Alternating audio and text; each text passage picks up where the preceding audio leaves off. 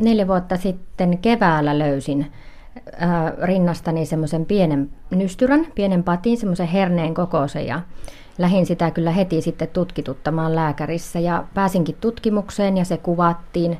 Se tuota, otettiin mammografia, ultraääni ja koepala siitä silloin ja, ja lääkäri sanoi, että kaikki hyvin, että, että tämä on vaan tuota tämmöinen varmaan synnytykseen liittyvä.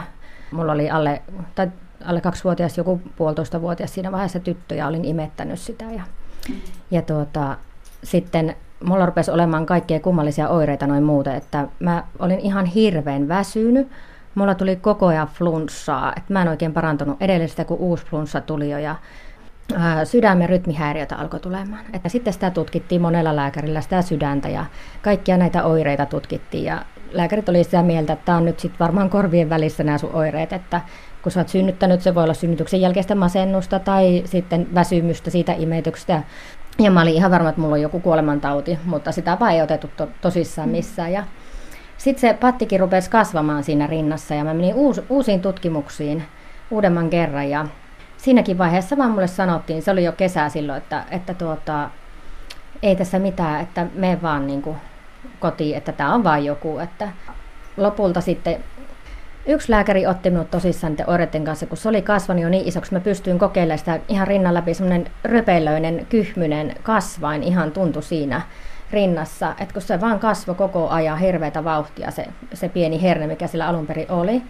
Ja yksi lääkäri sitten otti mut niin tosissaan, hän oli vielä kandidaatti, että ei ollut edes oikea lääkäri, sanoi, että tämä pitää kyllä nyt tutkia, että hän ei nyt niin kuin näihin sun oireisiin ja tähän pattiin niin kuin liittyä, että ei tämä nyt ole normaalia, että mitenkä ne sut aina lähettää vaan kotiin, vaikka on niin kuin tollainen tilanne. Ja hän sitten kirjoitti mulle tuonne kysin lähetteen. Siellä mut otettiin tosissaan nämä oireet, ja se patti, heti ultraäänilääkäri sanoi, että tämä näyttää nyt Rikka vähän huolestuttavalle tämä surinta. Että tämä leikataan joka tapauksessa, olipa se hyvä tai huono.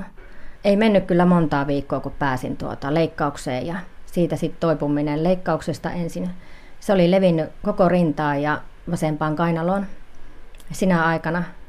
Et suurin osa onneksi siitä kaikesta oli esiastetta, mikä on niinku se mun hengen pelastus, että miksi mä oon tässä vielä, koska jos olisi kaikki ollut syöpää, niin tuota, se olisi varmasti jo niin kuin, käynyt huonommin tässä vaiheessa. Ja kaikki tapahtuu puolessa vuodessa, Kyllä. eli se kasvaimen eteneminen. Ja Kyllä. Miten sä itse tuota prosessia, kun mietit nyt jälkikäteen ja, ja, ja varmaan sitten lähtikin sulla jo käyntiin siinä, että onko tässä, ja mielessä aloit pohtia, että onko tässä tehty virhe? Kyllä, kyllä mm. se kävi mielessä siinä monta kertaa, mutta sitä vaan kun kävi niin monella eri lääkärillä, että usko heitä. Ei siinä niin kuin, että olisi pitänyt vaan luottaa siihen vaistoon ja vaatia, mutta ehkä sitä siinä vaiheessa, kun on oikeasti pieni lapsi ja on väsynyt ja niin kuin, epäilee itse, että onko minulla syöpä, mutta haluaakin uskoa sitä lääkäriä, että ei sinulla ole. Mm-hmm. Ja sitten se koepala on kuitenkin niin kuin ollut semmoinen varma tutkimus minun mielestä, mm-hmm. että ei olisi voinut uskoa, että se meni ohi. Mm-hmm.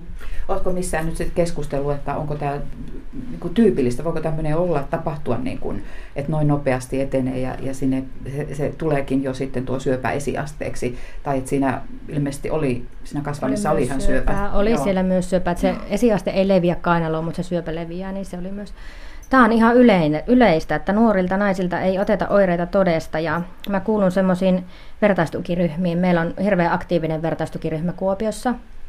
Se on tuota, Savon siskotytöt on semmoinen meidän oma nimitys sille, mutta Europadonna tähän rintasyöpäyhdistykseen se kuuluu.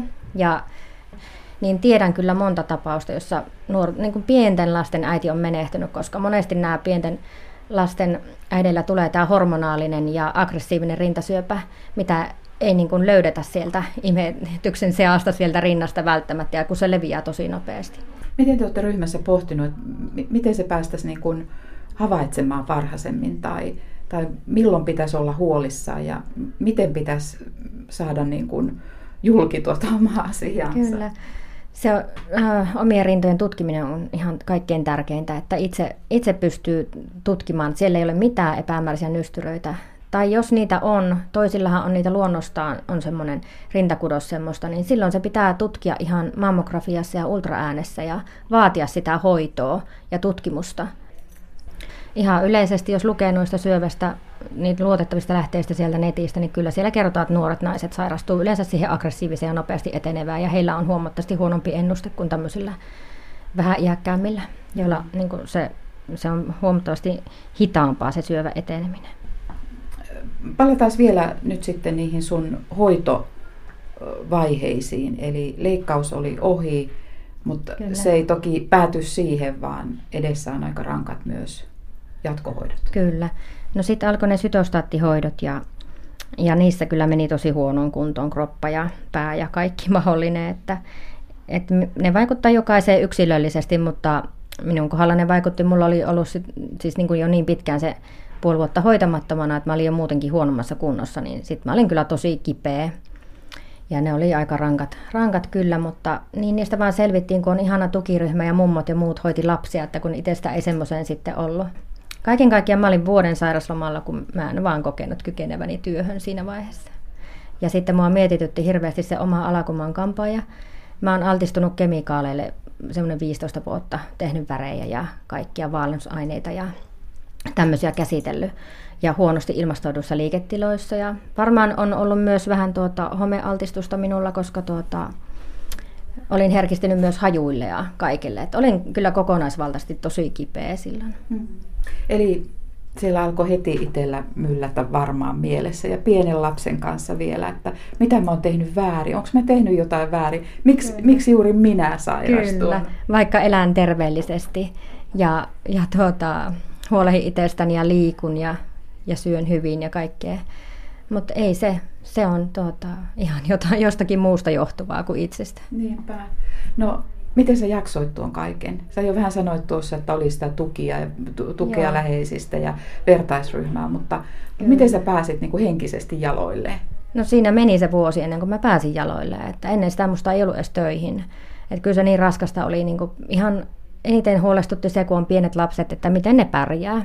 Mutta tosissaan omat sukulaiset ja ystävät auttoi minua jaksamaan, ilman heitä en kyllä olisi pärjännyt. Mm. Mutta sitten sit kun sä voimistuit, niin sä aloit miettiä ihan uusia kuvioita tuohon sun myös ammattiin liittyen. Joo, sitten kyllä se avasi silmät tuo sairastuminen monen asian suhteen ja nyt on niin osannut huolehtia vielä enemmän itsestään ja ja, ja muista ihmisistä, että ei halua enää kyllä tehdä semmoisten kemikaalien kanssa töitä, että kyllä me on valittu tähän uuteen liikkeeseen, mikä me avattiin kolme vuotta sitten, niin tarkkaan tuotteet, että ne on niin ihmiselle, keholle ystävällisiä, myrkyttömiä vaihtoehtoja. On ottanut sen huomioon muussakin elämässä kuin tässä työssä. Mutta sitten mä lähdin opiskelemaan ekokampaajaksi ja sen myötä niin kun ymmärsin hyvin paljon enemmän tästä kaikesta, mitä me niin kuin käytetään näissä meidän alan töissä, värit ja kosmetiikka kaikki. Nyt eletään ihan rauhallista, ihan erilaista syksyä. Hmm. Sulla on tuossa pieni koira, Kaneli on vasta seitsemän kuukautta ja on tämmöinen kampaamokoira. Kyllä, Kaneli, Kaneli tuli, muutti tänne kampaamoon minun mukana töihin ihan jo yhdeksän viikkoisesta asti. Se alussa, kun oli semmoinen pieni, se vähän nukkuu vaan suurimman osa ajasta ja oli asiakkaiden sylissä siinä sillä aikaa, kun hiuksia laitettiin. Ja kyllä mä oon miettinyt monesti, jos kaneli olisi ollut jo silloin olemassa, kun mulla ne hoidot oli käynnissä, kun mä olisin saanut sitä pitää sylissä ja rapsutella kaiken se ahistuksen keskellä, niin olisi varmaan mennyt paljon paremmin. Minkälainen viesti sulla olisi sellaisille, jotka tällä hetkellä on noiden kovien hoitojen keskellä ja, ja no, miten jaksaa? se vaan pitää mennä päivä kerrallaan. Sitä huomista päivää ei voi siinä vaiheessa miettiä eikä tarvitse sitä murehtia, että kun vaan selviää siitä yhdestä päivästä kerrallaan ja saa puhua jollekin, niin se on kaikkein tärkeintä.